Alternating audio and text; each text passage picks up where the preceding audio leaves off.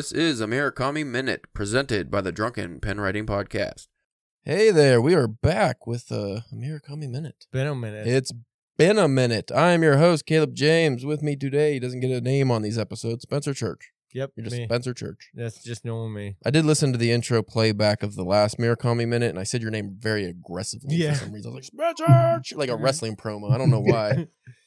Today, this is actually a special Murakami Minute. I don't know what I'm going to title this as of yet, but it's more of a, a grievances. yeah. like a Festivus airing of grievances. I like that idea. So we have a special guest, someone who's actually been to Japan and maybe I maybe he's read more Murakami than me. I'm not sure, but the author of the Inspector Iwata trilogy, which is comprised of Blue Light Yokohama, Sins of Scarlet, and Unknown Male, and also the newest novel, The Sugar Man, which comes out in the UK November of 2024. So yeah, I'm uh, assuming this episode is gonna be uh, aired Monday Yeah. or Tuesday. When it- this will be out the, the following week. I'm not gonna make this a special Friday release. Our guest today, and again, I think it's the third or fourth time you've been on, Nicolás Obregón. Thank you for joining us. Thank you very much, sir. Yeah, I'm like a regular veteran now. well, we've been discussing the airing of these certain grievances toward Murakami for a while now. You were Hmm. supposed to come, I think, last year to do this, but we just never got around to it. And then you had a, a fancy podcast of your own, a true crime podcast, come out that I don't know if it's award winning, but I'm going to say award winning because I really liked it. Award, award nominated. There you go, award nominated, and that was mm. Faceless. Always the bridesmaid. Yeah, that was that was a really good. You're doing a follow up, aren't you, or another? Yeah, so I'm I'm trying to pitch it now because interesting things have happened, which I could tell you about, but then I'd have to kill you. Yeah. That could be off air discussion. I don't want to be murdered. Right, Yeah. right, right. Yeah. Though you are in what Spain right now? Say again. You're in Spain right now. Yes, I am in Madrid, Spain, not Madrid, Nebraska. So yeah, if you wanted to kill us, that's going to take a while. It's going to be some couple layovers. Yeah, at least, yeah. So where we last left off with Murakami, we read his first two novels. Uh, Spencer here has only read First Person Singular, The Elephant Vanishes, um, Pinball 1970 something or other, and that's not the first one. What's the first one? I don't remember now. Do this. Do this something. No. Slippery nipples. I don't. No. I don't remember. the, Uh, well, the first two novels. the first two novels from Murakami. Well, in the edition we have, it's a split. Yeah, it's a flip book. Yeah, you flip the book over and you have the Mhm. first two novels. But Pinball 1970, whatever year it is, is a uh it ends with some Murakami elements that uh me and Nick are obviously more familiar with than you. You've only had a touch with some of his weirder stories, but as uh, me and Nick discussed off air for a while now, one of the grievances, which I do have to admit, I have this grievance as well. Once you read a Murakami books, like his main books, like uh, Wind Up Bird Chronicle, I would even put 1Q84 in there. Uh, Norwegian Wood is actually the least magical realism of his stuff that uh I think I've read. Not necessarily the most like out of the popular ones. It's like Sputnik Sweetheart. I don't remember being too uh like overly magical realism and stuff like that. But the point is, jazz, cats, a guy that doesn't have a job, spaghetti. yeah. you get the same themes and elements that come up in almost every book it seems like but also if you read them back to back or if you just like i'm gonna go on a murakami binge it's like you're reading the same book over and over just a different story or a different plot i will say he does not experiment with style as far as i've read and I mean, depending on if you're like a Stephen King fan, maybe Mm. you're fine with that. Maybe you don't mind that he doesn't veer away and try something completely different. I personally like when writers do things that's not in their wheelhouse where they try different things. So Nick, I'm gonna I'm gonna lend you the grievance. I don't know, Chablis. I, don't, I didn't Isn't there a pole? a pole. I don't remember what it is. I think it's just an aluminum pole. yeah. I don't know if you have to hold it when you air out your grievances. It helps. I think with Murakami, so I said before we started this, like I'm really conflicted because, and and I'm sure he'll console himself with the gold bullion he's got and his millions of fans. But I, I used to really love him. Um, I first came to him when I was about 13 or 14. I went into Waterstones, which is one of the big sort of book chains in the UK, and I picked up this book, and it was Hard Boiled Wonderland and the End of the World, which for me it's kind of like an outlier in that there's a lot of the kind of Murakami isms in there, where it's sort of like you know, kind of semi sci-fi stuff is going on, but also it's sort of quite deadpan at the same time. So it's like not leaning into like gizmos and flying cars and stuff, but you get the feeling that it is occurring in another kind of world. And to me, this voice, this place, you know, it, it felt like I was kind of exploring Japan for the first time outside of dubbed anime. And that was and video mm. games. That was that was all I'd had up until that point. Right. So once you've seen like Akira, once you've seen Ghost in the Shell, once you've like played these video games, to me it really felt like uh, I, for the first time a door was opening, and I was like, this is a Japanese story from a Japanese voice. So for me at 13, 14, it blew me away, and I kind of started going through his bibliography. And like you say, where he starts off, I think his first novel is published in 1979, which is like to think that he's starting in 79, like a good five, six years clear of my birth. And I'm picking him up at 13. Yeah. And I'm thinking, wow, this guy's so fresh, right? By the time I get to my mid 20s, and I've gone through the big hits, and you, you read Norwegian Wood, you know, Kafka on the Shore, even by that point, I'm like, like you say, okay, there's a middle aged guy who's listening to jazz, and something is missing, maybe a cat, maybe his wife. And there's a teenage girl who, as teenage girls always do, are incredibly attractive to like plain middle aged men. Yep. Um, and he's just like wanking up. Can I swear? He's just sort of like getting off over their earlobes, which like after seven or eight books, you're like, dude, you got to stop with the ears, man. Like, yeah. No shame, but like get a different thing. Also, write some of the worst sex scenes I've Yeah. read. Yeah, man. And I mean, I, I think in general, like like violence, if you're gonna write sex scenes, kind of less is more. Yeah. Like the imagination goes a long way. You kind of you do the alien principle where the shadow is Mm. scarier than actually seeing the, the alien. He doesn't do that, man. He's like, here are my balls. Here, this is what's happening. Yeah. You know. and, and that's not hyperbole because he actually used like he does how he does the mu- mundane oh i'm cooking spaghetti he writes some uh-huh. of his sex scenes like that and it's always words like boner mm-hmm. and balls so it's le- not sexy at all but then it's always a middle-aged guy so you're like it's not nobody wants to see him fucking No. anyway it's just it's not the best a real kind of like dad element to it. Yeah. You know, what I mean? just sort of, and you know, all of that to basically say that even by my mid twenties, where like I, I, it was not like I was some bastion of like maturity. Hmm. You know, it was not like I was above being into these things. Even by that point, I was like, I'm kind of over this. So I think if the if the shelf life of what I thought was unique was actually maybe like about a decade. I don't know. I, I feel like part of the reason why he is so successful is actually because he's not necessarily super Japanese, whatever that is. He's actually quite kind of palatable to to a Western audience, which I think is part of his success, right? You you look at the amount of like references to like whether it's like the Beatles or Charlie Parker, or and that's you know just in music, let alone when you get to like books and stuff. A lot of it is really kind of like this could read like a like an American author. It just happens to be set in in Japan, you know. Basically, to go to your original point, that shelf life of this is the same book, and it just feels like I've returned a month later to the same dude, and now his cat's missing, right? And then a year later, his wife's left him, and you know what I mean. I just you, you Mm. reach a point where success is success, and that's great. But so like I'm not, you know, who am I to say it's not working? But you reach a point where you're just like, tell me a different story now, man, because you can. He does. He is a craftsman. There are certain things he's written where you're like, this guy is an artist. But it kind of feels a lot of the time where some of these books are just phoned in. I don't know if you guys feel that way, but some of them you're just like, man, you didn't put as much effort into this. Yeah, Yeah. some of his like um south of the border, west of the sun, I thought was really boring and just it, it just wasn't very good. And I've come across a couple because now that I'm finished all his major works, I'm I've been reading his lesser known ones and or at least less popular ones, and yeah, they're just not the best. And it's just like this guy just wanted a paycheck, I think. But uh Right. hear the wind sing we discussed on that episode That was his first one, right? yeah, he wrote that he didn't like the way it came out. He's he was trying to be too literary, so he rewrote it in English, which his his English at the time was Hmm. limited, and that's actually how he ended up winning whatever a literary award for that, and you know took off so to speak because he wrote it in a completely non-Japanese way because. He couldn't use the same language he wanted to use in Japanese. He couldn't be as literary, Right.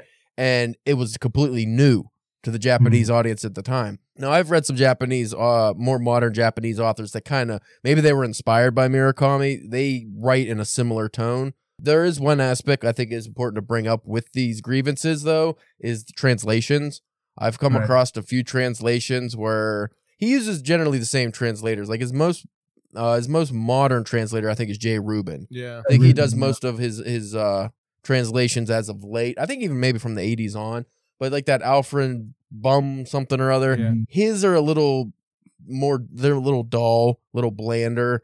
Uh, and I forget the other guy that I've read. Uh, he didn't leave much of an impact on me, but I do often wonder if we lose something in the translations. Because one thing we Oh, always 100%. mention on here is Murakami himself says he likes to read his books in the English translations because it's like reading a completely different Hmm. book with the same plot. Hundred percent, man. And you know, this is something where like I, I've lived this too. Like when I had my book translated into Spanish, my first book, I picked it up and read it, and there's a there's a little throwaway line in like the first or second chapter where it's it's like it's like a nothing line, but it's talking about Inspector Iwata leaving his crappy little apartment and then going downstairs to the to the lot to get his car, which is a 1979 black Isuzu coupe or coupe, as you guys would say. And the point is, is that he's got this kind of objectively like a sports car, but it's in bad condition because he's not taking care of it, right? Yeah. So the line is some bullshit line. It's something like, you know, even though it had rarely seen the inside of a garage,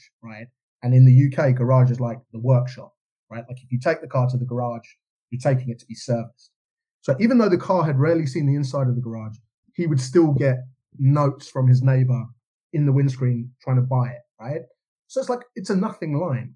The translator, and this is not to criticize her, but in Spanish, garaje means the, the parking lot. So she translated that to, and he parked the car outside. So when I'm saying he'd rarely seen the inside of a garage, right? It's like, oh, he'd rarely seen the inside of a shower. What I'm saying is the guy doesn't shower, right? Yeah. She took it to mean, oh, he parks outside because that was the closest thing that she could make it make sense to. And that's one tiny throwaway little thing, which has completely changed my meaning. Now, that's between Spanish and English, which, you know, yeah. Fairly okay. easy conversion. But, but yeah, exactly. It's not like, you know, we use the same alphabet. Google is going to make some mistakes with context, but broadly, it's not a million miles away. When you've got a completely different writing system, when the order in which words go is completely different. Like I've been doing Duolingo with Japanese for 200 days now, and I can tell you the more you know, the like the less you know, right? Mhm. That's one silly little example. Imagine that over like since 1979 all the way to now. You imagine how many like instances he's got where he's like, that's not really what I meant. But okay, you know, again, like you say, I don't know what his English level is like. So maybe he's just rolling with it. I don't know. Well, To me, he's I- actually he actually translates uh like the Great Gatsby. I think he translated into Japanese. Like they pay him to do Oh, really? English, so he's more than proficient now. But even so, you're gonna miss things. And what I think is even more troublesome, like you had trouble with just a throwaway line. What about Right. dense metaphor and like the Japanese metaphors too? I mean, there's a lot in the Japanese language that we don't have an English equivalent for, or Spanish or any other language. Mm. But I can't imagine some of the even just if you read some haikus and you read the like the Japanese version to English, there's so many different translations of the same haiku because the language it can mean so many different things. So I have no, I think that would be a Herculean feat to do a proper translation of any Japanese author. At least he is probably easier to work with. Like you said, Mir- uh, Murakami was your introduction to Japanese fiction. Mine was actually Natsume Soseki, so I was more into the classic Japanese, Right. and that reads a lot different. Uh, the Meiji period Japanese has the Western influence, but it's still very Eastern. Murakami Right. doesn't read Eastern to me at all. Like if you said No. every story in Moscow, London, any major mm-hmm. metropolis, you wouldn't really it wouldn't be out of the ordinary what stories he's telling. Like it wouldn't be that different. No, you're right. And I think, for example, between the three of us, right, we could like we could go away for a, for a- for a month and we could write a couple of short stories each in the style of Murakami, right? And I'm not saying we'd sell millions of copies, but we could kind of like put on the you know the moustache and the mm. glasses disguise and kind of approximate a, a Murakami short story collection. You take something like I don't know Seicho Matsumoto, right? Who you know, like I really love that Inspector Imanishi investigates sort of what they call game fiction, which is like crime novels, right? And it's all about like Inspector Imanishi trying to solve a novel based on a train eh, on a train timetable, and it becomes like millimetric. Well, so he has to be here at a certain time, and he has to interchange there. So could he have murdered her at this time? Right, and it's like really post-war stuff. I would have a really hard time imitating his style, right? Because we're going back 70, 80 years.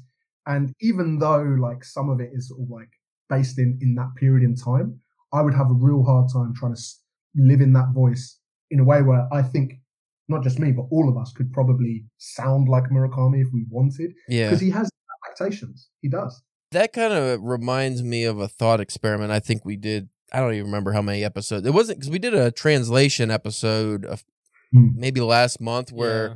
I read because I was I wanted to get a copy of the Brothers Karamazov and I was trying to find the proper tra- like a, the best translation, which you can't say there's a best translation anything normally. So the, like the the least shit translation, I guess. Right. Uh, but I read excerpts from ver- all the various most popular translators, and they were just vastly different. Didn't change the meaning, but just the way you read it and the enjoyment factor. You know, do you want more academic? Do you want more uh, like humorous? Like every, it could change the whole tone of the book just on the translation. But the thought experiment we did some this is probably months ago now. I was wondering, could you actually say James Joyce? Could you say Mhm. James Joyce is the greatest Irish writer of all time when he didn't speak Irish and he didn't write in Irish? I say no. Because Right. if you had, let's say, Dostoevsky, if he only spoke Russian and he only wrote, or I mean, he only spoke English and he only wrote in English, you couldn't say, I don't think you could say he's the greatest Russian writer. So Murakami, even though he writes in Japanese, the fact that he is not inherently Japanese in his style, he Mhm. actually goes against the Japanese style of fiction telling from when he came out. Like I said, now everything's more homo- homogenized. So you have so much Western influence now that a lot of Japanese writers they kind of write in a Western, like I guess just to get a more of a global appeal. But when he first came out, there was he was coming off like the heels of Yukio Mishima's writing. Like hmm. that was like the literary giant of the time. So when you're coming off this very Eastern Buddhist centric type of style, and then you go into a completely Western style, can you say he? Because a lot of people consider Murakami the greatest Japanese writer now. Right. They suspect that he's been a runner up in the Nobel Prize for the last I don't know how many years. We won't know that for what is like 50 years that that gets released, but I personally, even if I was still a huge Murakami fan, like when I first started reading his work, I would not say that's a. I don't think you could say that. I mean, you know? I think that uh, because that's a really good point, or, or you know, that's an interesting point because so uh, there's two things to that. Like him being kind of quintessentially Japanese. I know that from conversations I've had in Japan about him. So two things. First of all, um, often in Japan, it's actually the other Murakami. It's actually Ryu Murakami, who is in many circles considered like as big of a deal um, of the two Murakamis than Haruki is, right? Like he's been around longer. I don't think in Japan it's a foregone conclusion by any means that he's like the one. So that that's first of all.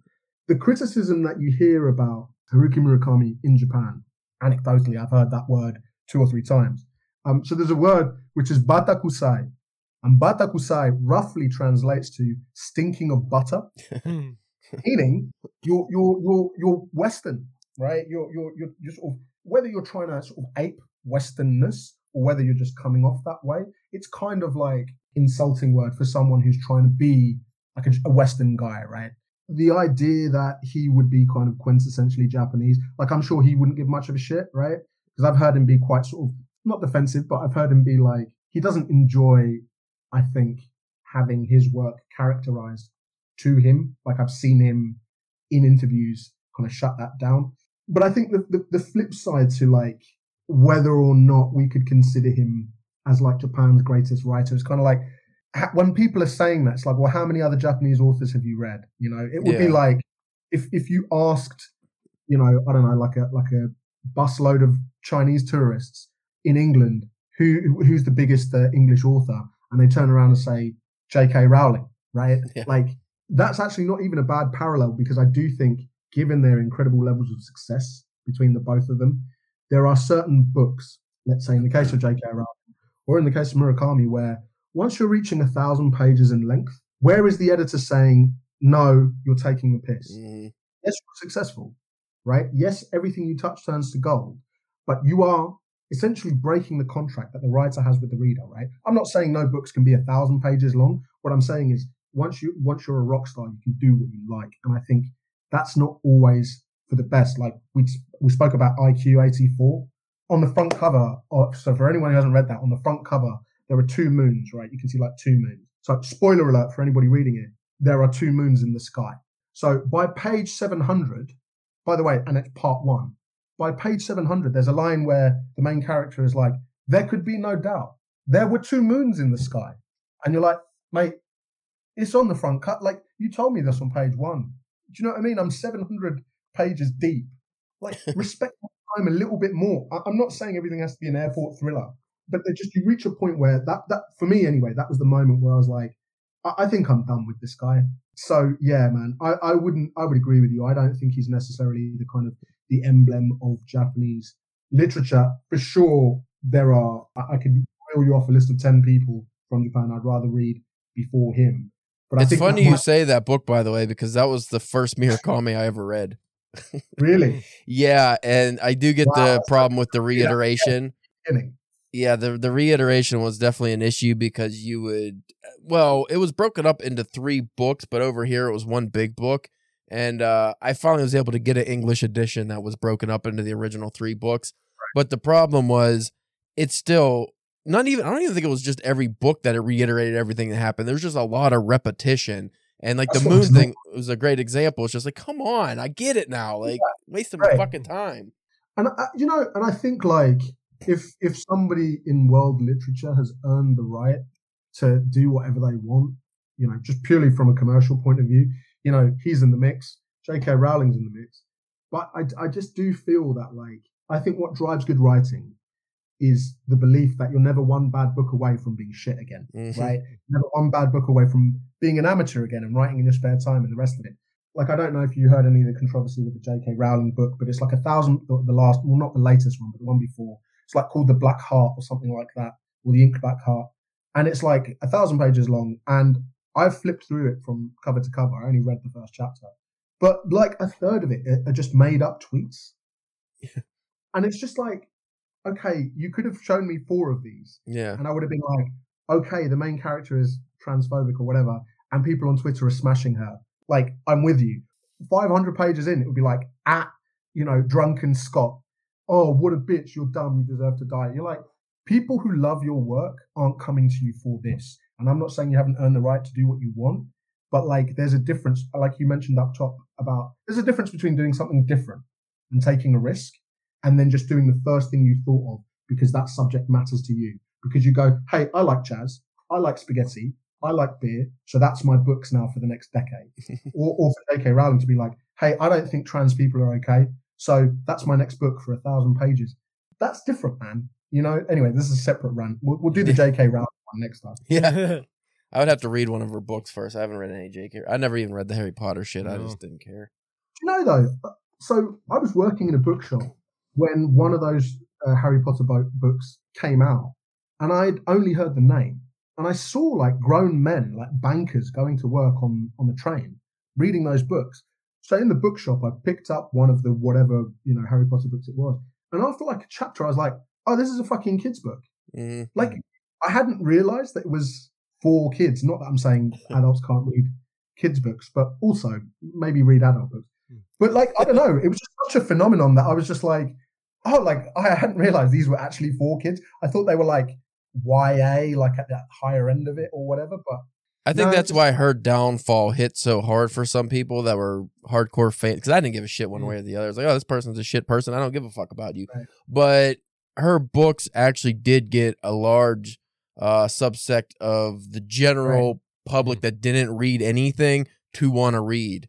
So Right. you can't take anything away from her for being able to do that, no matter how generic the prose or the even the stories might have been. It got people interested in reading, and I'm always a proponent of that. But sure. e- even Well, so, no, and, two things can be true, right? Like I can think that she has shit opinions. Mhm. also I can also think that she's a good person. Like she's someone who is a multi multi millionaire and she's still paying tax as an individual in the UK. So she's getting taxed at like half. well, she lost Right. her billionaire status from giving to charity. Do you know what I mean? Like, so, like, even even though I can think that you know she has an inhumane opinion about X, Y, Z, she can also still be have her heart in the right place. And there are some people where, like, I might think that they have correct opinions on stuff, but also they're fundamentally like a shit person. Mhm. So it's like a weird thing that I think kind of like the Morrissey thing, but like there aren't there's like no redeeming features in this case. But you know what I mean? It's like it is a really sad thing when when you grow up with a thing and it brought you in to that kind of culture, and then it feels like your own parents are kind of disowning you in a way. Yeah. You know, because it's like you, you gave birth to me and now you're telling me I'm an idiot. You know, so I think especially if you were like a queer kid who you know you start reading Harry Potter books and then 10 years down the track she's like actually not you like i can disagree with that opinion but like you say it doesn't even affect my life really personally let alone if i was like a queer kid and i'm like well the whole reason i love books was because you said friends no matter what and we're all the same but except for this one thing so yeah i don't know how we got from murakami's first novel to to, to that but i suspect it was my fault We should probably do a J.K. Rowling episode at one point.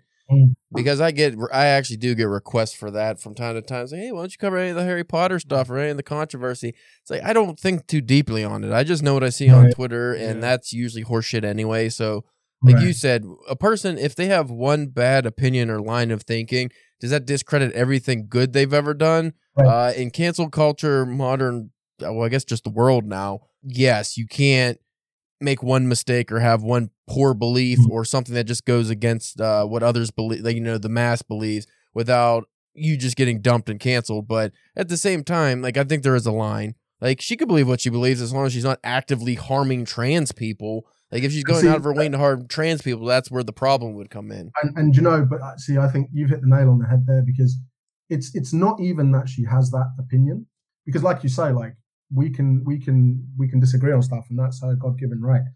But it's more dying on the particular hill. So, for example, when the Roe versus Wade thing was repealed, like a year ago now, or whatever it was, she didn't tweet that day, just as an example, right? Um, and somebody pointed out the next day, like, you've spent time and money saying that trans people are X, Y, Z, but on this day where women suffered a blow, Nothing. you were silent, right? Just like as an example. So, but that's fine. But just if what you're saying is no, the reason why I smash these trans kids is because I'm worried about women, then it's kind of like you, you kind of have to be consistent. So for me, it's not even about disagreeing on the issue because we can we can do that all day long. It's more the kind of what interests me is why this particular thing, like why is this the hill? There's a guy called Graham uh, Graham uh, Linehan who is an Irish guy who wrote stuff like Father Ted. He wrote like the IT Crowd and stuff. He's like a successful comedy writer who's like made cameo appearances and a bunch of stuff. And he was like married with kids, and he was like a big deal on Twitter. And then he started agreeing with her on this subject.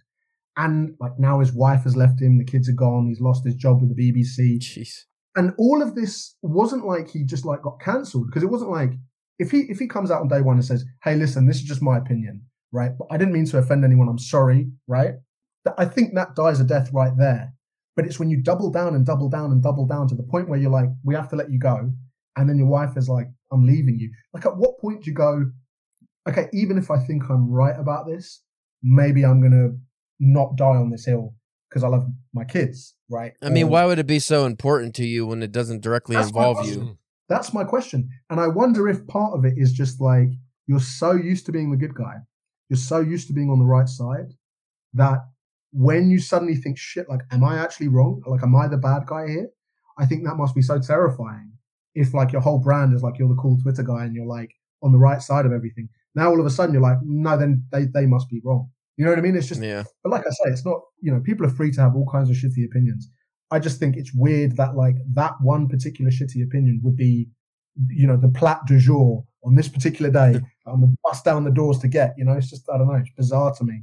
Well, when we had Dr. Caparelli on a few episodes ago, one of the things we brought up was the fact that modern society has a real problem with self-reflection.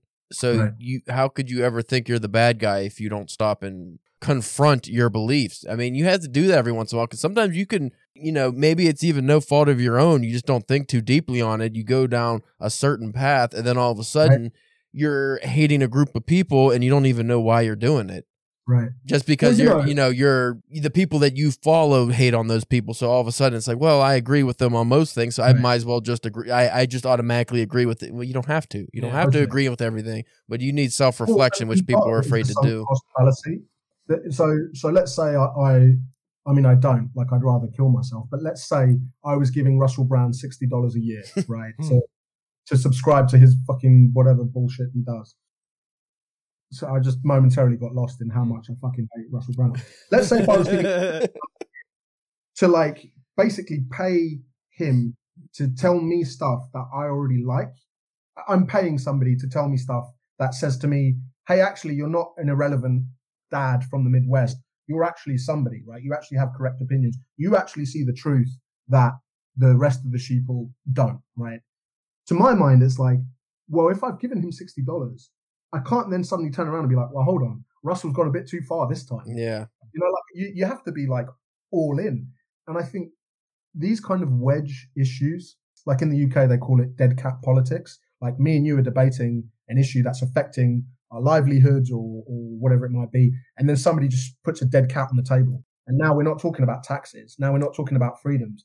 We're talking about the dead cat on the table, right? Like, so here in the UK, the, the trans thing has come up because a young trans woman, she was murdered by some kids at school basically because she was trans. And then in Prime Minister's questions this week, the leader of the opposition had the mother of the victim there as basically his guest. And one of the criticisms the Prime Minister had against the leader of, of the opposition was that he doesn't even know what a woman is, right?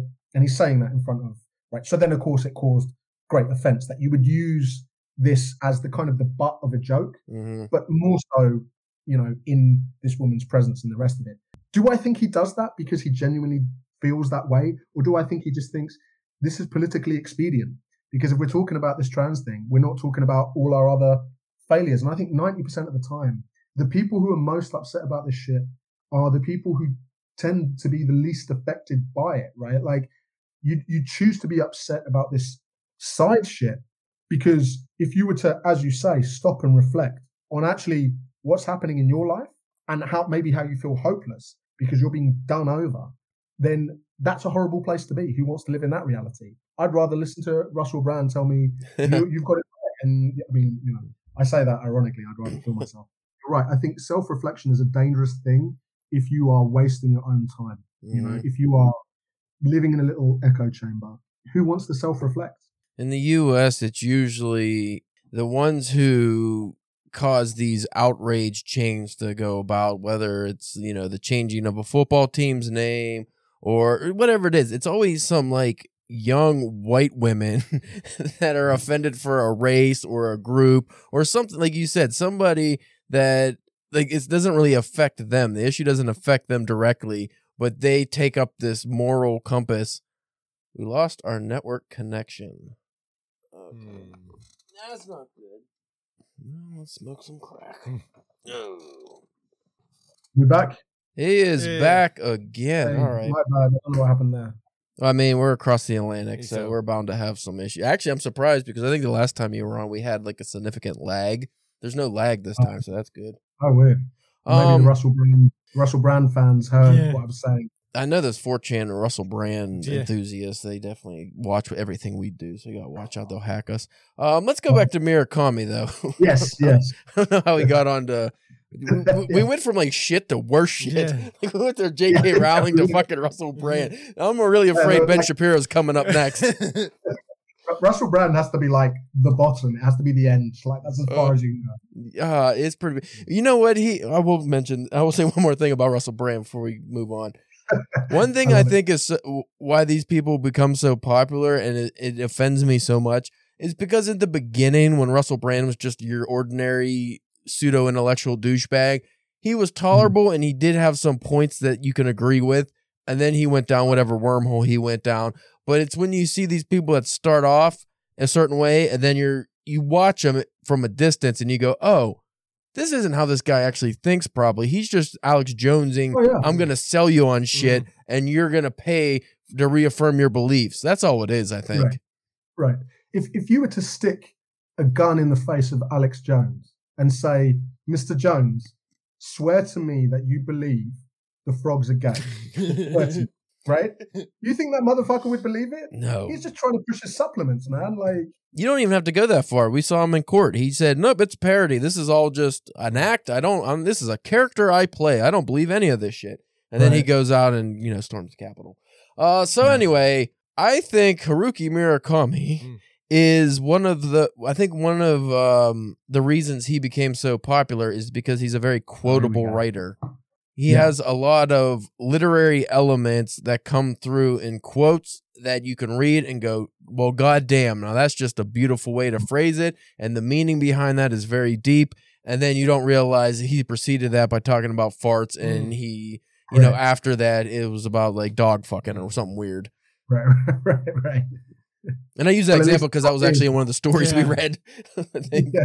Okay. Right. No, I was gonna say you've got a rich imagination. You know, like, I, but hey, it's better than like fucking earlobes. You know. So, Mhm. Yeah, I don't know it's with the earlobe thing, but I do think it's funny that I don't know if like like Murakami to the US audience is kind of what like we think of as the Japanese Stephen King. So he touches on literary el- elements, but he is and he's that's weird because he's not a genre writer really at all. I don't know. I mean, J- Japan they have genres. You know, I've read crime fiction and things, but Mhm. he's not a genre genre writer. But I wouldn't say he's necessarily a literary writer. But the closest he's comparison trying we make get, his own genre, man. He's Yeah. Kind of like make his own Murakami I think that's why he's stood out the way he has. Uh, Mm-hmm. but you brought up Ryu Murakami. The only thing we've read from him is uh, Coin Locker Babies. But Mm. I really dig Yeah. his like so far. I dig his Mm-hmm. style of writing. Like I, it's it's still Japanese esque. It's not very. It's not as Western as uh, Haruki Murakami, but I Mm. find it's very engaging. I mean, like, when a you start, harshness to it. yeah, I mean, when you Yeah, start, That- a- the, that, honestly, Spencer, that's the word. He, his he, he is raw. Like he is not messing around. You know. So the thing we know about Murakami is that like he he owns a jazz bar called Peter Cat, and you know he's running this jazz bar, and then he starts writing a book. And sometimes it feels like a jazz bar guy just kind of stumbles his way into like being one of Japan's biggest writers. Whereas I feel like Ryu Murakami, it's like if he's in that bar and you walk in, he's going to be like, listen, see, I, I bet you 10,000 yen I can drink more tequila than you. That's like, you know what I mean? That's the kind of difference where here's a guy who's like polishing glasses and then here's the guy who's like trying to drink you under the table. Ryu Murakami, if you get the chance to read In the Miso Soup, you can see it's a slim little book. It's, it's about like a, a sex tourism guide, Kenji. He's like, I think he's like 18. And an American tourist called Frank basically contracts his services to get a tour of the kind of sex underworld of Tokyo. And then stuff starts to kind of go sideways. Like you read it in a day. I read that book and it knocked my fucking socks off. Like it is, as you say, brutal. Like it's harsh. But at the same time, man, it's like there's poetry in there. There's like elegance in there. And he's doing both at the same time. Mhm. And it felt to me, it reminded me of that first feeling I had with Murakami when I was 13. Right? I was like, oh, this is this is the guy. So I think he's worth for anybody who is interested in Haruki, who kind of like is done with him, branch out into Ryu to see who the greatest Murakami is.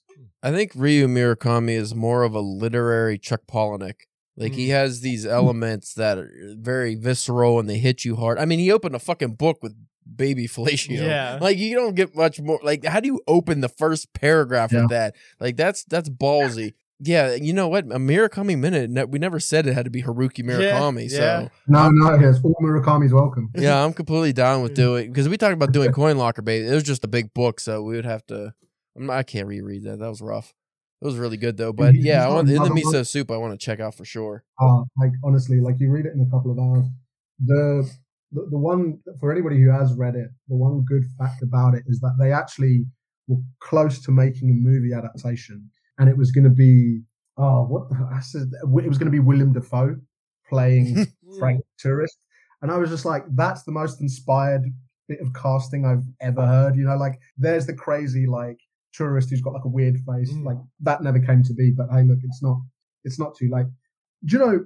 Going back to your point about him basically playing the same tune over and over again, it's obviously working for a lot of people, or it's or it's maybe it's because unlike you guys, people aren't reading the whole bibliography. They're they're they're hitting the two or three you know famous books, right? And they kind of go, "This is great." One of them, like and I'm not the first one to say it by any means, but one of the major criticisms I have of him is that once you leave that middle age kind of disaffected, bored protagonist kind of mold that he fills every book, and you go into the other characters, there's just not anything there. Like, I'm not qualified to say his writing is like anti feminist, but what I would say is that his female characters are fucking boring. Yeah. They're, they're just boring, man. And I think that that's either because he's not trying or it's because he doesn't care. Um, there's actually a really interesting interview for anybody who cares about Murakami, where he's interviewed by uh, Mieko uh, Kawakami, who wrote um, Breast, uh, uh, Eggs and Breasts, or Breasts and Eggs, and is kind of known as a, a kind of feminist writer, or is just a writer who happens to have feminist views. But it's really interesting because she kind of grills him, and you can tell she really fucking respects him, and you can tell she really does take her hat off to, to what he's achieved and even the rapport between them, you can see like they get on. But at the same time, she holds it up to him, you know, she, and because he says, "Well, I reject that I have a single characterization of women in my books," which, like, I'm here to tell you, Yeah. read like five of his books, right? And she's like, "Well, with respect, even just in our conversation about some of the women in your life, in your life, you've kind of used these tropes and these sort of stereotypes. Like, even just in conversation, you're doing this, right?" And essentially, his argument was like, well, you know, like my books are like a Rorschach ink blotting. So if you see sexism in there, that's what you see, but that's not what I intended, which I always feel was kind of like a bullshit. Yeah. I don't know how you guys feel about that, but I don't know. So I think that's kind of one of the main criticisms. I think if you can't write women on any level, right? Like, and look, pick pick any one of a trillion books, but like, you know, if a man can write mm-hmm. Clarice Starling, right? Like, if a man can, if if a man can do that and create, you know, a lasting seminal character, and you're there, like, tell me one female character he's written. You know, it's funny. That might be the only Japanese esque thing in Murakami's writing is the treatment of women. Just the sexism. The old school one dimensional view of women that the uh, Right. Japanese. I don't think they. I mean, some still hold that view, but not as bad as it used to be. But for like when Murakami was coming of age, definitely women were treated almost as second class citizens. Well, like that, uh, was it the cue ball or the pinball one where he had like Yeah. two girlfriends, but they were so bl- like They're just weird. yeah, Yeah, and like it, it and- was it was hard to like tell the difference between the two of They them. They didn't even have and then- names. No, yeah, they didn't have names. Well, and you know what's interesting as well is like they always, always fuck the main character. Oh, Yeah. They never don't fuck the main character. You know, uh, there was one. God, I can't remember what it was. It might have been like one of the later ones, or no, maybe it's Norwegian Wood. And at any rate, it's like a guy starts sleeping with his best friend's girlfriend, and then she's like, you know, with him, I could never come, but then with you, I can. And you're just like, wow, what a guy, you know? Like, and it's like, you know, that Reddit thread of like, and then we all clapped. You know, it's, it's kind of got that like energy where you're just like, oh, hats off, what a guy, you know. I don't know, like I'm not qualified to talk about his, you know, books being feminist or anti-feminist. I'll just say his writing beyond the prism of a middle-aged guy who's into jazz is just boring. And I've sold seven books in my life, right? So like people in glass houses, but just just kind of sit with it a little bit, right? Like a guy who is able to write as well as he is. Like you take um the book he wrote, um, Underground, the non-fiction book about the sarin gas attack. That book, which for me is the best thing he's ever written. I guess it's unfair because it's non-fiction, but I, I would challenge anybody to read that book and not be fucking blown away. Everything from the descriptions of the attack, the descriptions of being breathless, right, as this chemical takes you over, the interviews that he does with the victim. I mean, it's interesting because I think that book is called uh, Underground, um, and it's like it's it talks about the gas attack, and then it says and the Japanese psyche. Mm. And at first, you read that title, you're like, oh, hold on, relax, right? Like, but it is a book about not just about the event, but about the way in which the victims and even the people connected to them relate to victimhood, how they talk about going back to work, how they talk about being not being able to talk about it and stuff. There's a thing in Japan, and I preface this by saying, you know, I do really love that country, and you know, that country changed my life, and so I will always adore it. So if my criticisms come, they also come in the way that I criticize Spain or America or England or any of the places that I've kind of lived and loved. But there is an awkwardness there when talking about pain. There is an awkwardness there when talking about trauma that I think we kind of left behind in, like, especially the US. And so when he's talking to these victims in that book and interviewing them, he said the reason he did that was to get beyond the sensationalism of the way the media represented that case, which was just crazy. This happened, that happened. And the people who got left behind were the victims. So the fact that that was even in some way kind of original or, or, or, fresh to do, when you read that book, you realize this guy is a craftsman. This guy is an artist. And I just think if you're able to do that when you're talking to real people, then you are able to write one book with a female lead who is convincing that you're interested in. You're able to do it now because you can write. That is what my biggest grievance with Murakami is. He's an excellent writer. Like he can, he's capable, fully capable of doing what you just said. Why doesn't he? Like my favorite Murakami is probably Kafka on the Shore, and that's one of his most imaginative, interesting, uh, metaphorical books. Mhm. And it's very dreamlike, and it doesn't. Out of all his books that I've read, it's one of the few that don't have all the Murakami tropes that just you know kill you to death. If they're in there, it's it's not as ham fisted.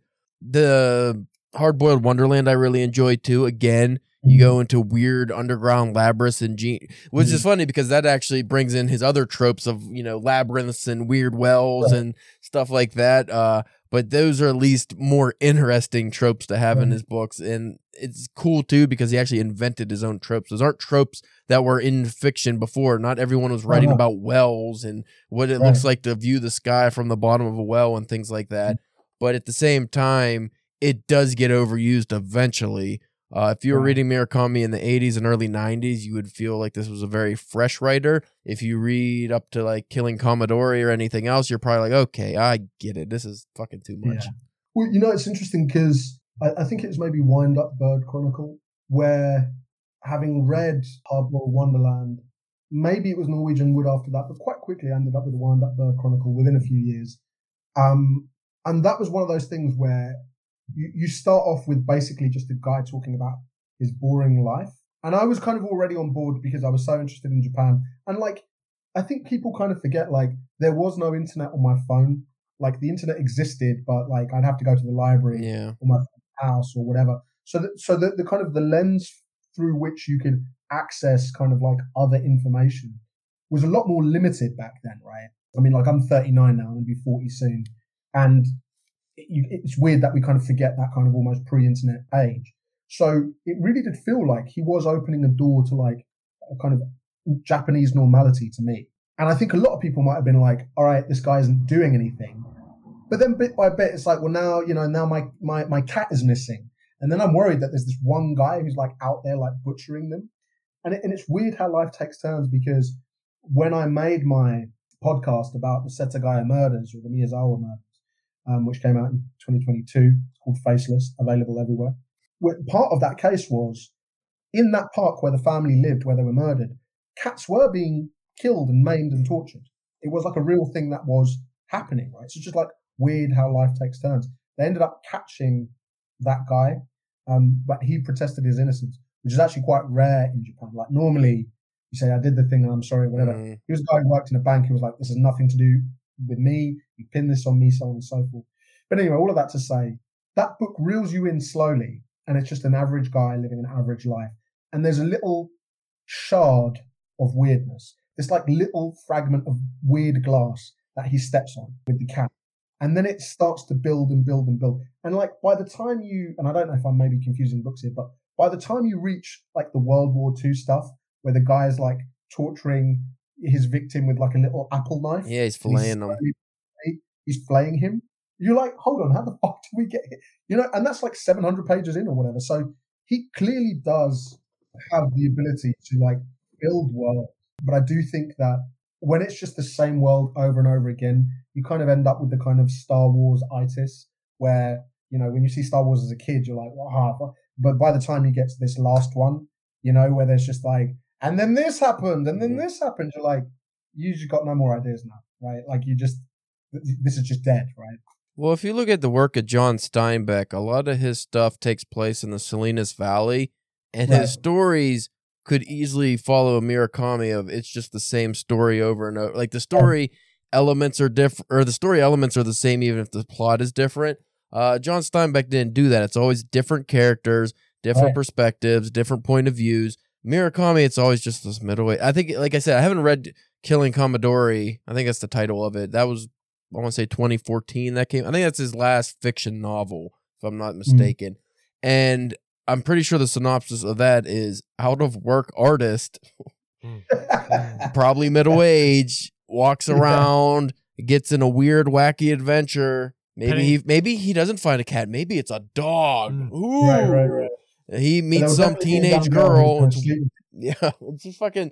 It, it does. It gets boring. I think if you Murakami is one of those ones when you get into him and he's new to you, it's very fresh. It's just Right. once you get the repetitive. Okay, he's talking about Charlie Parker again. What is it, the fifth book I read? Uh, Charlie Parker comes Well, up. yeah, like they like he Nick, Nick was like talking about earlier. It was like he's probably not one of those authors you want to read like back to back. It's like you read one Mm. like read one of his books a year maybe. That's what I was telling him off air. I read one maybe a year. and then so like yeah, maybe yeah. like that you won't get that as hard. Yeah, Right. definitely. And he is I mean, there's just so many times you can fucking talk about the transmission of a car and just like Right.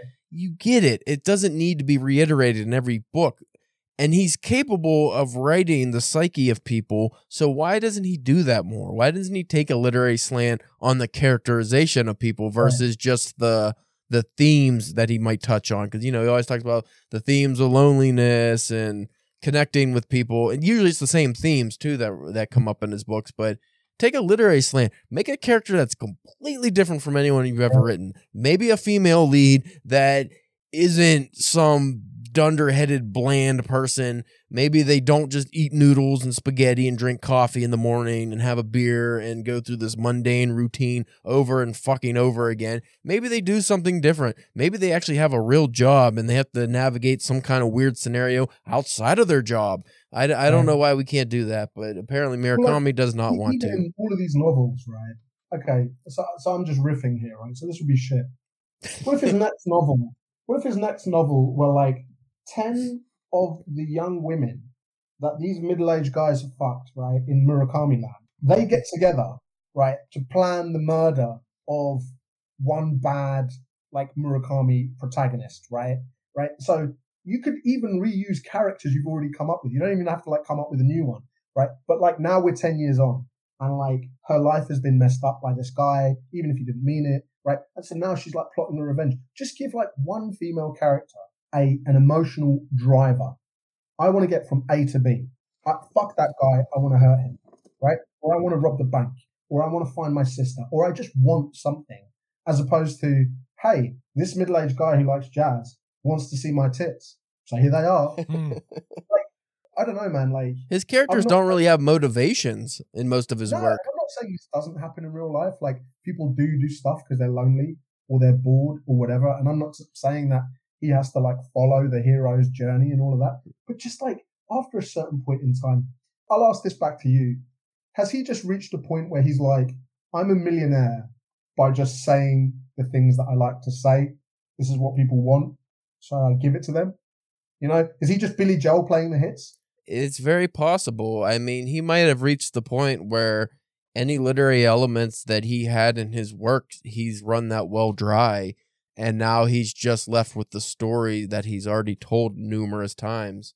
Uh, and, Right. and the frustrating thing is, like, I've read Murakami stories where they're so unique and enjoyable that don't have any of his characterizations. For instance, he did a story that was uh, the reverse metamorphosis by Franz Kafka Hmm. where Gre- a bug a bug turns into Gregor Samson. Mm. Like a bug wakes up as Gregor and has to go through the life of him instead of being a bug. And I was like, I love that. It's fucking weird, and it's just the reverse on a, a story that was already weird, and he did it really well. But and and I think in it was either it might have been the elephant vanishes. We read that story about like gnomes in a factory or something weird. Well, it was like the people like they were making elephants, yeah, and then not and like not only because like there was that that weird element, but there was also these gnome people out in the out in the woods that would like try to tempt you away. Like yeah, it was just all of it was so bizarre. But that's what I want from. Like, I want a novel that's set like that. Well, for why do we even have to have just human characters? Well, he can Mm. write anything.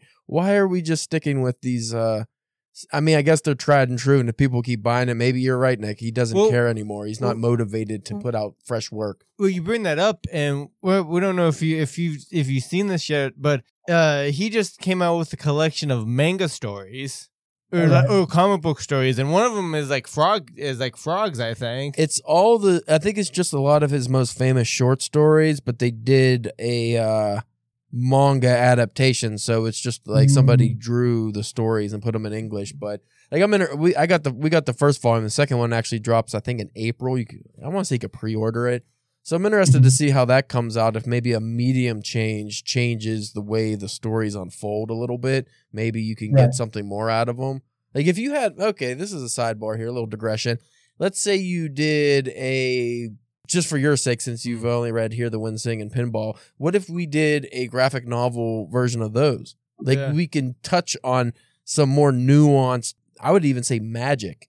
Like you can have that Yeah. Murakami magic actually show up in a visual form and it might read different and in a more engaging way versus just him telling you, oh, and the pinball seemed like it was alive, but it wasn't. And Baseball. Baseball, we sit on a, the Yakult You know, Swallows, like, you know. it kind of reminds me of when, I- you know when I was a kid and I was playing my Sega. When you reach a certain point where the game is too easy, there would you know as a kid there's that pleasure of like I'm the best at this, right? But it, but it, but it, it's hollow, right? Because you're like I'm playing on easy, right? So like now I need to like set the difficulty, right? I need to like change the difficulty, right? Make it harder.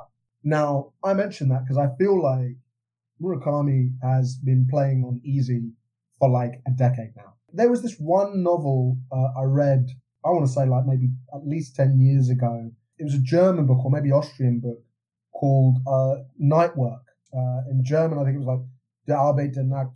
And it was by, by a guy called Thomas Glavnik. Tom, it's called Night Work anyway. Um, and it's about a guy who wakes up in Vienna. And he wakes up and something has happened. And he's the only guy left in the city. And he doesn't know why, doesn't know what's happened. Everyone is just gone. So he has to kind of, there's no real like point to it, but he's trying to work out like what the fuck has happened here. And I mention that because I would be interested to see what Murakami would do by raising the difficulty and instead of just saying to himself, I can just say whatever I want to say here and just lean into all these tropes, do something like say, there are no other characters in this book.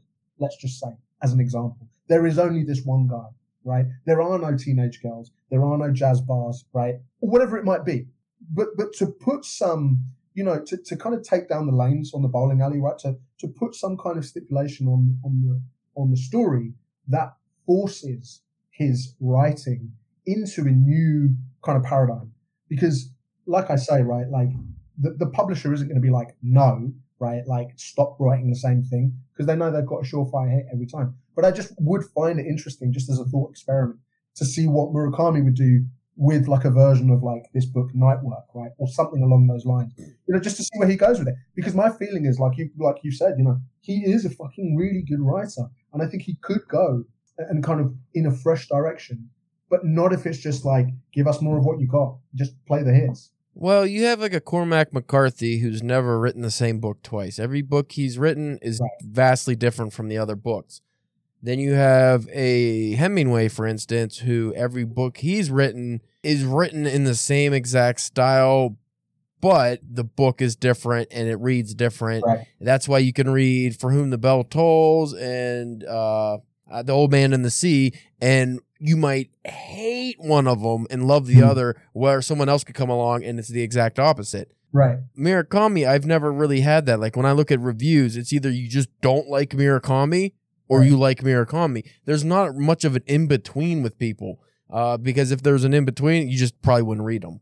Right. Well, you know, you know, I, I've because that that that's an important point in the sense that like I feel like you and I are both saying the same thing, which is he can really hit some highs, but the problem is, is if it takes thirty swings to knock one out of the park, Mm, then you kind of have to be there for the 30 swings. Whereas if you see him hit a home run the first one, I mean, I don't know anything about baseball, so this is like dodgy ground for me to try and get into this imagery. But, but you know what I'm saying? Like, if, if the first two or three you read, you're like, this is a new flavor for me. And I've never, I've never tried anything like this before.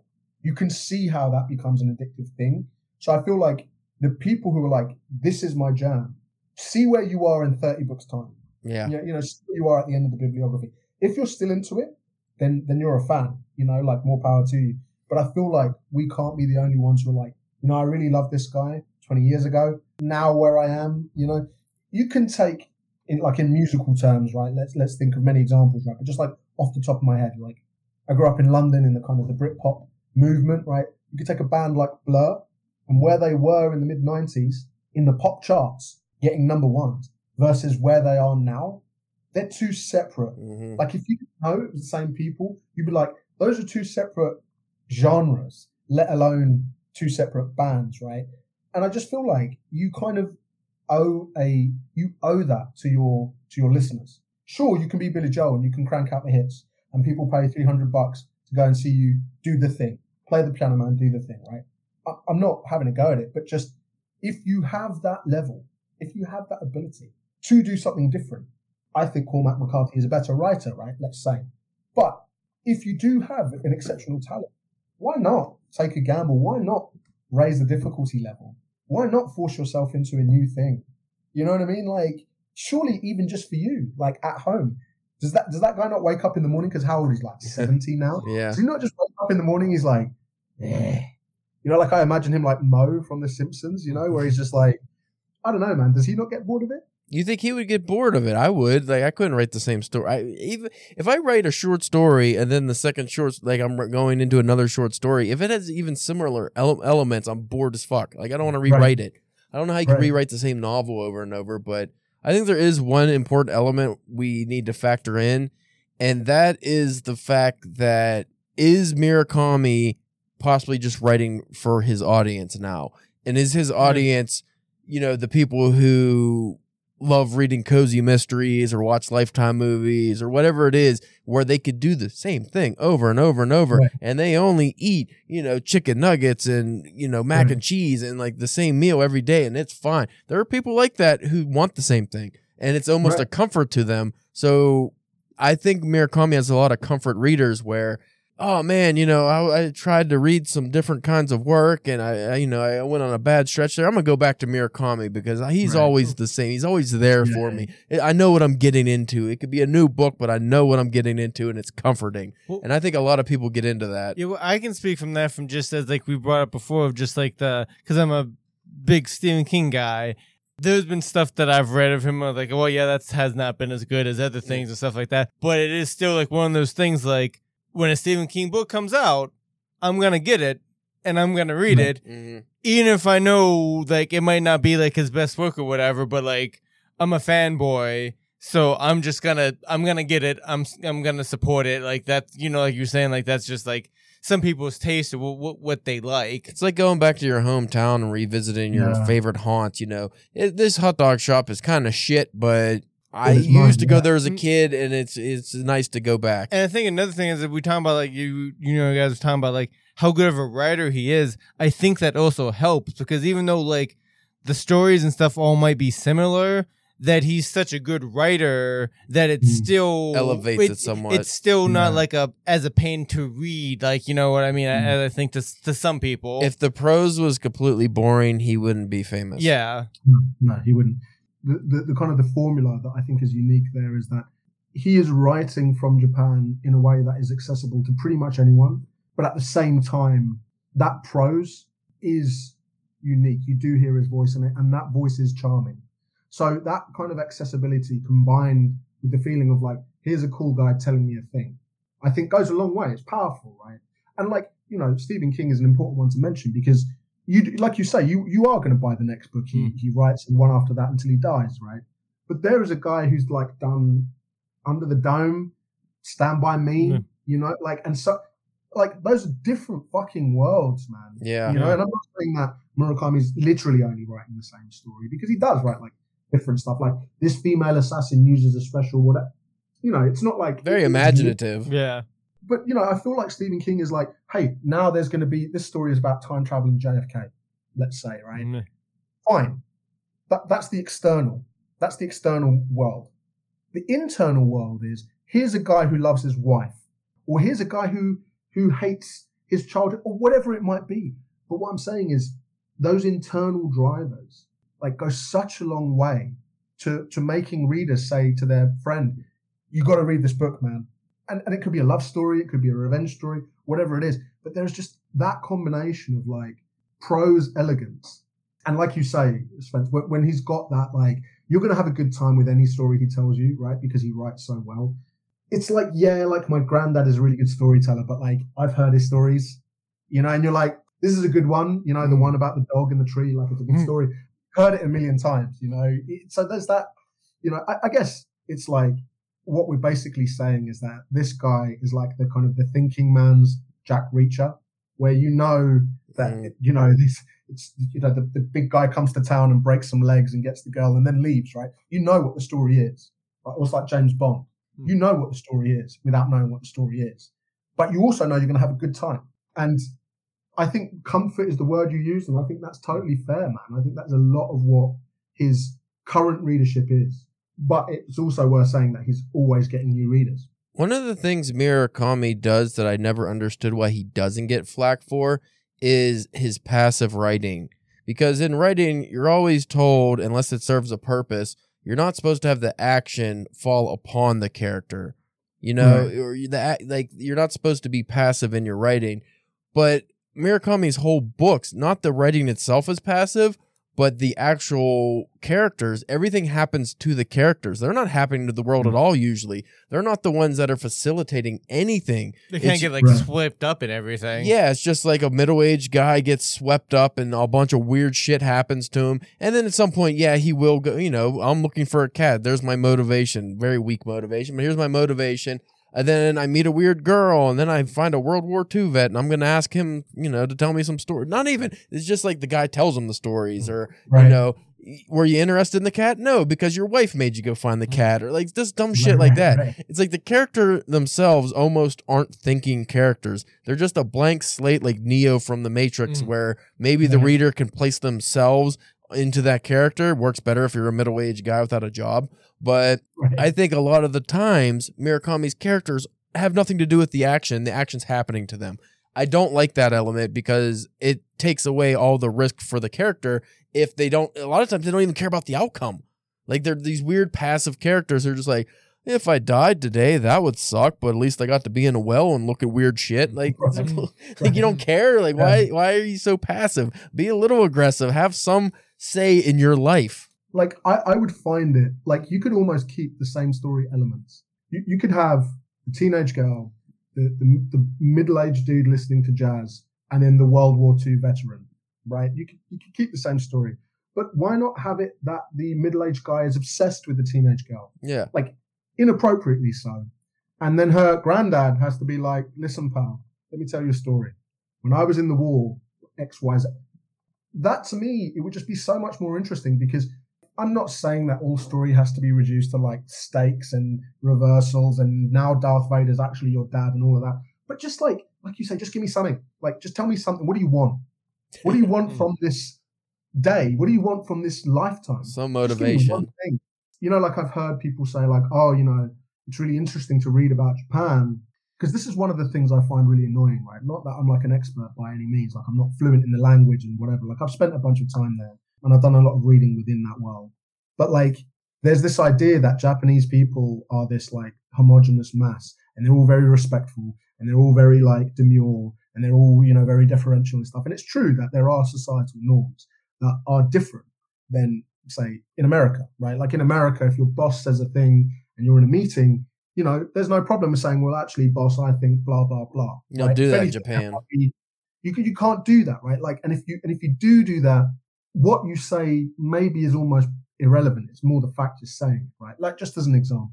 But it does annoy me when people kind of generalize. Like, I've had people say, oh, like these characters, these in your book, like they're swearing. And just in, I've lived in Japan for 30 years and people don't swear this, that, and the other. And I'm like, she's based on a real person who I know, Yeah. right? Mm. and she swears all the time. So you're telling me that 127 million people are one thing? Like if I said half of the US are all pro gun or anti gun, you're like, okay, there's going to be a lot of in between, you know, with nuances and the rest of it, right? So I, I what I find, and all of that to say, what I find annoying is how Murakami almost becomes like a lightning rod for this homogenous idea of Japan. Maybe it's unfair, but what I find annoying is that someone's going to pick up Murakami and then go, ah, Japan. Yeah. Mm. And I don't think that's necessary. Like, if I picked up this and if I was like, ah, seedy, you know, serial killers and like under it, someone would go, okay, maybe this is based on reality, but this is one slice of life, right? The fact that people read Murakami and then see Japan in it, I think is probably speaking to both his like strengths, but also maybe his flaws too at the same time. I don't know if that makes sense. Yeah. Well, I mean, you just held up Ryu Murakami's books, and his work is you know, you read it, you go, oh, that's not anything. uh, That's not the Japan I know. Yeah. You don't know fucking Right. Japan unless you live there. But even so, you might only be getting one subsect of Japan. It's it's a it's a big country. I'm not Yeah. a huge country, but you know, it's got enough people and it's varied enough that there are different areas that have different types of people. Different ways of thinking, and yeah, they might be raised the same way or in a similar style, but that doesn't mean they all think and act the same way. But you know, that actually does bring up uh, one thing that might have to do with Murakami's popularity because like eh, one thing like people hate or love about Murakami's work is like the mundane aspects of it. So we make fun of the spaghetti making and the Mm. you know the Mm. the way he pours a beer or the way he makes a old fashioned and like why is this shown so much? I think that's like a verbal ASMR. Like that's the written version of that like. Soft like okay i'm just in the moment and i'm Mm. relaxing. And it's like a picture well i've done it. I've sat there drinking you know a whiskey and just okay this is kind of calming and i'm gonna go to sleep soon and it's fine. And that's okay but you have to have a little more to like that doesn't need to be in every book. Like one it would be unique if it was one or two books but when it's a, a element in almost everything you write uh it almost becomes its own genre. So maybe he has his own see, that, but that's the nail on the head, right? Because I feel like now there's this prevailing idea where like middle-aged men in Japan are just like like lonely men listening to jazz. Go to Tokyo, right? Walk down the street at like three or four in the afternoon, and you're going to see dads picking up their kids from school, asking them how their day was, right? And there's almost this like weird kind of universal idea where like they're very like nobody's emotional. And sure, the way in which people talk about their feelings may well be different from what we're like used to, quote unquote, in let's say the US. But I do feel like he's almost kind of like emblematic or, or somehow representative, him as a writer of like what it is to be a Japanese dude. I'm not saying there aren't middle-aged men who like jazz and who are by themselves and the rest of it, because of course there are, right?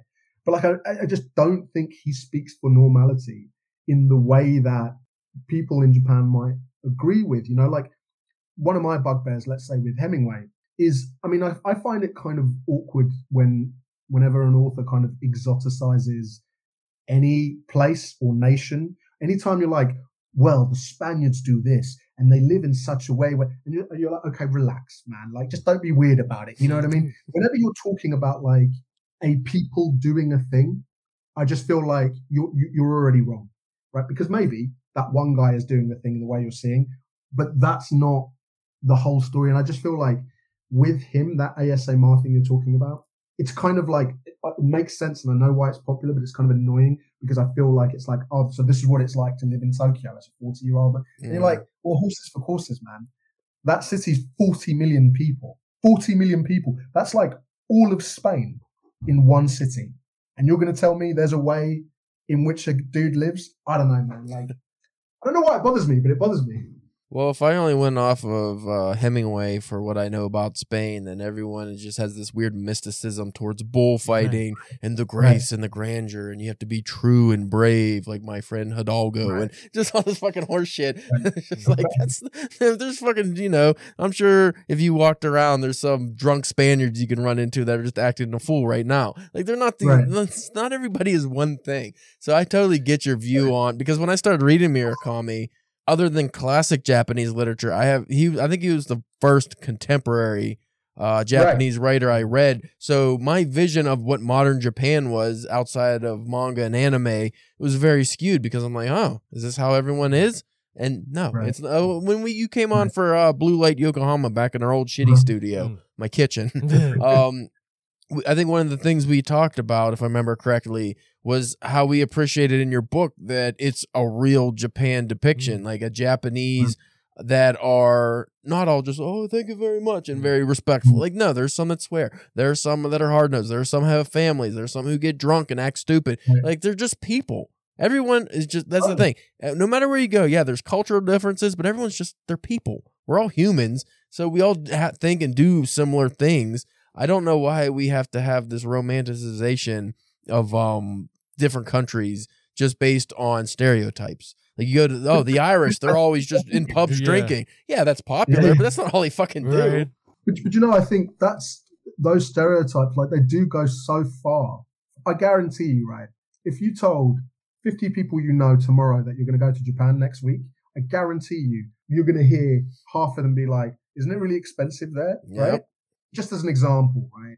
And like, don't get me wrong, like it's, it's like a world city and you can spend a lot of money there, but you can also like have a lunch for like five bucks and you can also stay in a capsule for like $15. So Tokyo can be mega expensive, but it's also possible to live it in a way where it's budget friendly, in a way where like try and do that in Paris Yeah. Right, or like try and do that in New York. Like it's a lot harder to do, but it's this hangover from the 80s when it was like a world leading economy, like pre bubble, where there were like $500 cocktails with like real gold leaf in them and stuff. So I think that's like, you know, we're talking about 45 years ago, right? 40 years ago. But these hangovers of stereotypes, they just endure. They just last so long that I think it does color the way in which we see these entire nations, which we've never even been to. Like when I moved to LA, right, I had people in London being like, "I'll be careful because it's like dangerous," and I'm like, It's a Oh, huge just like- fucking place. Yeah. Like there's so there's safe like- parts. right, and I'm like, "Is this just like an OJ thing, or is this the riots? Like, what is it you're actually Mm. talking about?" And they're like, "Do you know? I don't know why I said that, but it was just it was in there." Last time I was in Japan, I was in a dive bar with my friend. It was called the Blue Jaguar, not Jaguar, the Blue Jaguar because it was spelled wrong.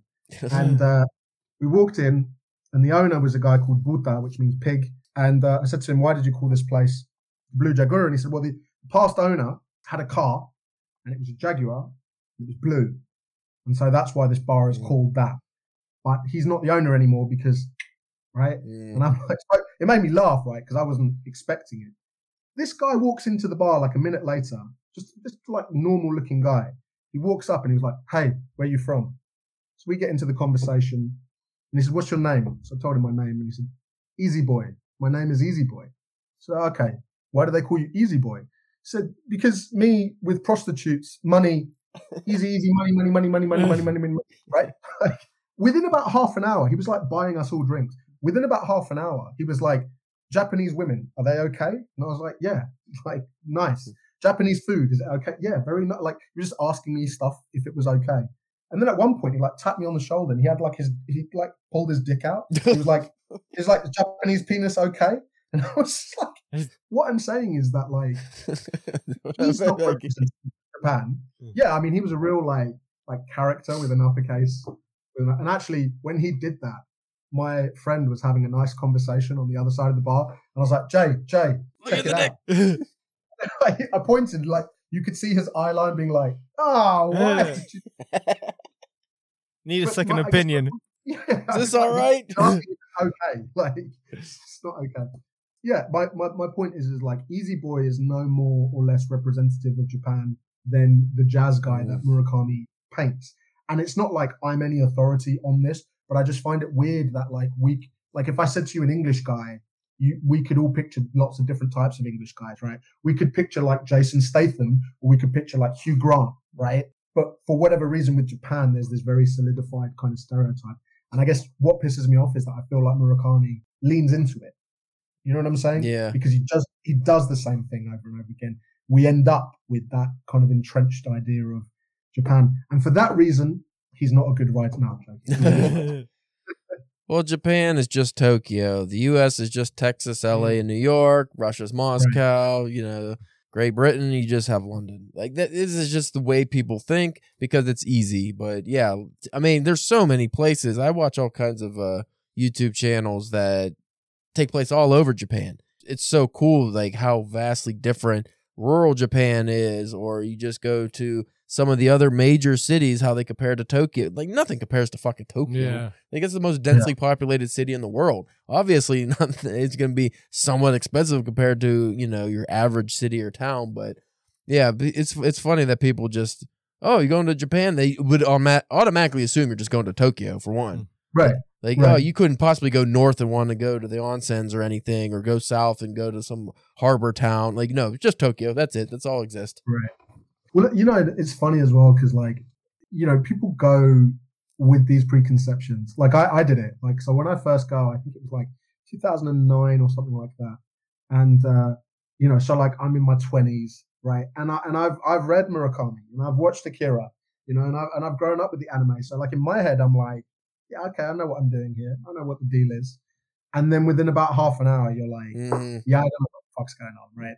People do go with this idea where they're going to be like, I'm the foreign guy walking around in Tokyo, like, check me out. They're going to look at me like differently. And don't get me wrong, that, you know, an old lady will, like, if you sit down on the on the train, you know, an old lady will stand up and walk away, right? Just as an example. Or, you know, you might have people staring or whatever. But by and large, in Tokyo, nobody gives a shit. They don't care. They've seen it a billion times, right? They're not like you're just a foreigner who's having a holiday or whatever, right? But at the same time, when you do go out into those rural areas, Way different. go to a town where you know they might well say like, so there's this um there's this one island. It's, so it's called the Goto Islands, and it's got uh, the third most beautiful beach in Japan because they rank right. And to be fair, like it's the most beautiful beach I'd ever seen. Mm. But we're on this little island, and you know, you go to the sushi place and you order your stuff, and the, the lady behind the counter is like, "Why are you here?" And it's like really hard to like answer why. Like, it's like, like, what are you doing with your life? You're like, I don't fucking know, man. Like having my sushi, or whatever. But like, she meant it like, like genuinely. Like, why have you chosen to come to this particular place? Because we're not getting a lot of tourists, you know, who are coming and staying. So I think part of this kind of charm of Japan, like part of what annoys me about Japan is this kind of idea it's like mysterious and foreign and exotic because a lot of the time that's bullshit. But the flip side is that that stuff also kind of is there in a way where I'm not sure it is in lots of parts of Europe. Anybody who's seen Emily in Paris, let's say, go to Paris, try that shit. See, see, see how charming, see how charming they find you, right? Whereas I think Japan does have these kind of enclaves of kind of remoteness that p- partly of the way it's laid out, it's like thousands of islands, Mm. lots of seventy-five percent mountain, no natural resources, zero hard work. That's that's basically their export. So it's just a really kind of unique place, um, and I think that especially if you've if you've done a bunch of traveling, like I've been lucky enough to do that, it's not that you start to see the same place over and over again. It's not that, but for me, it was when I got there, I was like, oh, this is so different, and this is so beyond my sphere of experience Mm. especially like if you have some languages as well like between english and spanish and like some french i could get by most parts on earth that i'd been to but this was the first time where you land and you're like i can't say shit and i'm also a little Yeah. like i'm looking at the sign and i'm like all i can remember is like toilet right? which is only going to get you so far you know um, in life so but look like anywhere it's a love-hate relationship like the, the stuff you love is also the stuff that gets on your nerves and like you mentioned about the hot dog place Mm.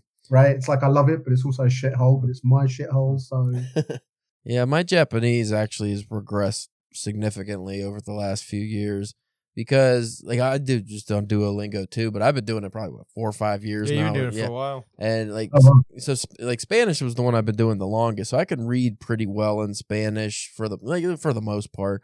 So if I, you know I went to a Spanish speaking country, I'd be able to read the signs and stuff. yeah, yeah, My Japanese actually, because the Duolingo, I think it was like probably a year or two ago, they updated a bunch of shit on it, and just the way they do it now, I wasn't able to rev- like I could still review the lessons, but not in the same way I used to. Mm. So my actual ability to read like the hiragana has just gone to dog shit for whatever reason. I, I mean, I haven't put enough time into it. But before, like I knew, like all of them, I could at least read them. So if it was in that form, like, I could still couldn't read the fucking characters for shit. Like the kanji, I'm just lost. But like I, you know, a lot of the signs are just in that, so I would have been able to read them. But now it's like, what the fuck was that one again? Is it toe? Is it? The, I don't fucking Yeah. know. Like yeah, it I've just got like I've got like pizza, toilet, man. Yeah, like you know, I could, I could form one very limited sentence, right? And like after that, like, hey man, where's the pizza? Mhm. Well, it's so frustrating because I was actually able to read at least the the hiragana well enough that I could read small sentences.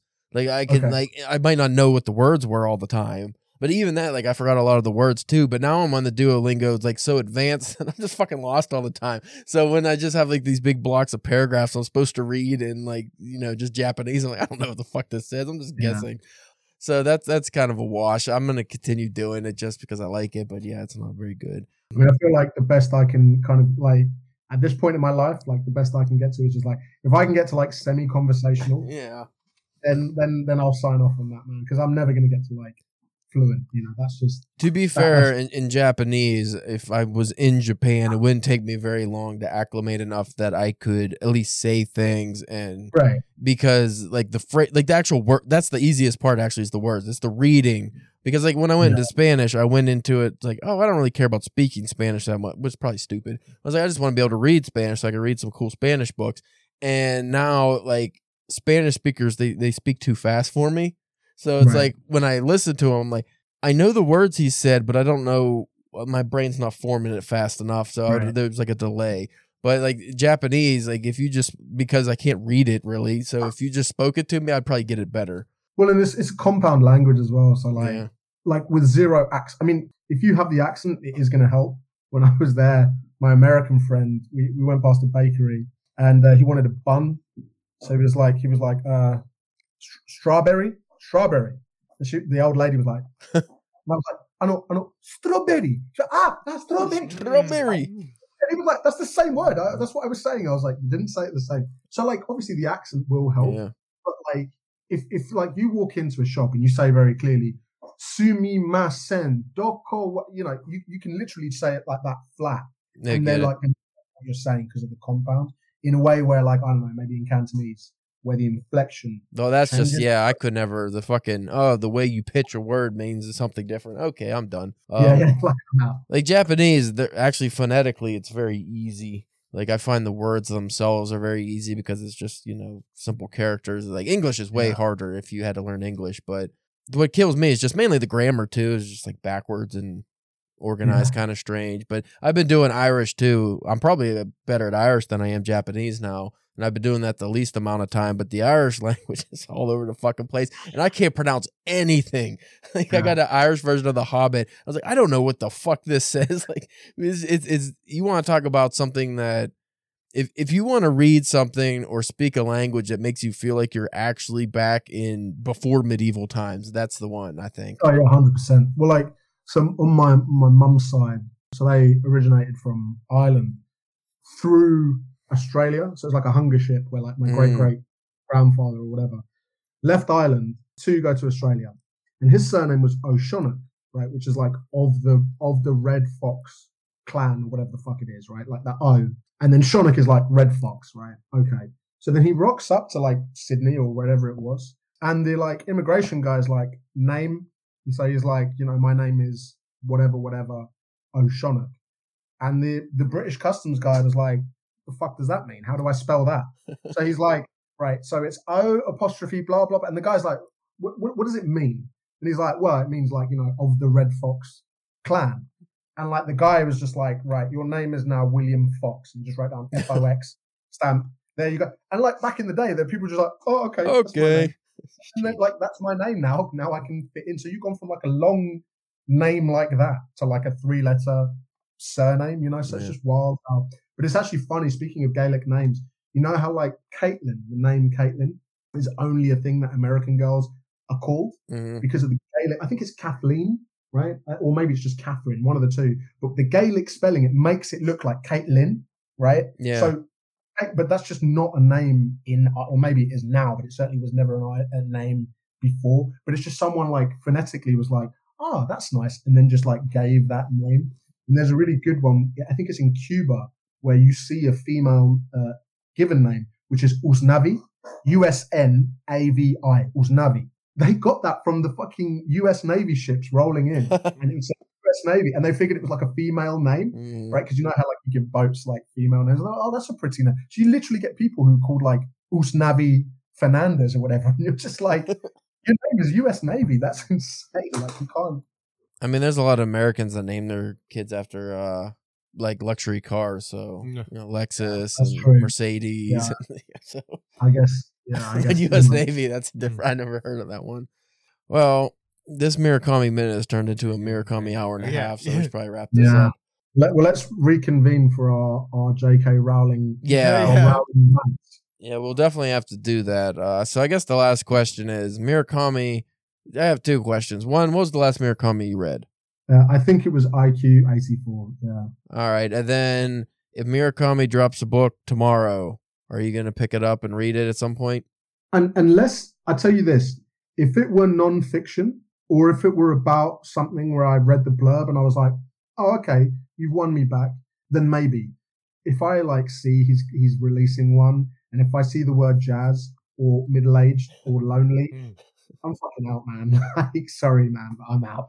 It was funny that he was writing about middle-aged men even before he was a middle-aged man. Yeah, And he's And that- married. and He's been married for like 2017. fucking 80 years or something. Like, so you're not even a lonely single guy. Probably doesn't even have any cats. yeah, yeah. He probably doesn't even like cats. He's allergic to them. dog guy. All right. Yeah, he's a good guy. If his next book is about an 80 year old man who fucking hates cats, then I'm in. Then I'll read that. And he only listens to fucking Punk regga- reggaeton music. he hates jazz. yeah, yeah. He's just like really into like Bad Bunny.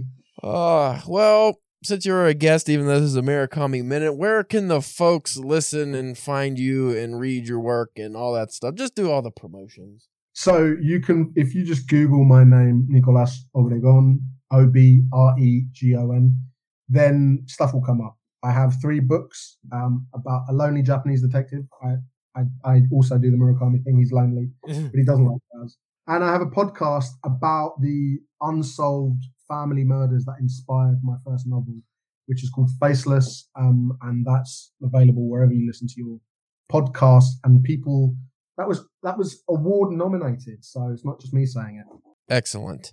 Uh, if you want to check out our stuff that we probably don't post anything at DPW Podcast, we are on. It's not Twitter. It's X. Twitter. It's X Twitter. Twitter's X. Uh, we are also on Instagram and YouTube and Facebook. And I probably should like actually start posting stuff because people keep reacting when I do. I just don't really care.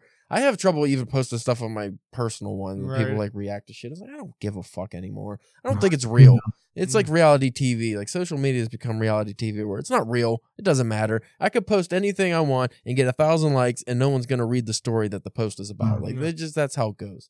Anyway, Spencer, you don't have an OnlyFans this week, right? No. Because this is American Man. You don't get a special name for these. No. Why? I don't know. I don't know why we did that. P- professionalism? I did give you an OnlyFans when Dr. Caparelli was on, but I actually deleted that because so people listen to that episode because he was a pastor of 16 years and that joke did not land. no.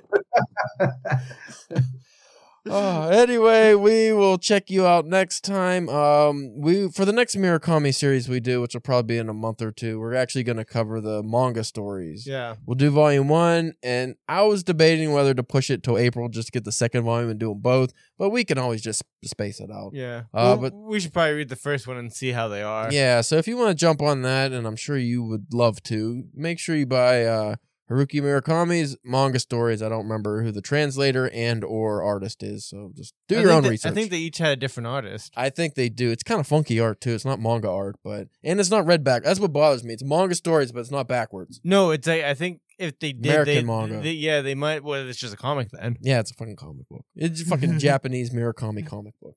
Anyway, thank you for listening, and we will check you folks next week with a probably dog shit episode because we're going to get the 100th DBS Yeah. episode out, and we have to get very drunk for that, but we still have to, I think, one or two more to get Yeah. through. So we're trying to, like, the last one, it's awful. Is it? I didn't even edit it yet. It's 30 minutes. It's, It's- terrible. yeah, that wasn't a good episode. Yeah, so that's gonna be out tomorrow. But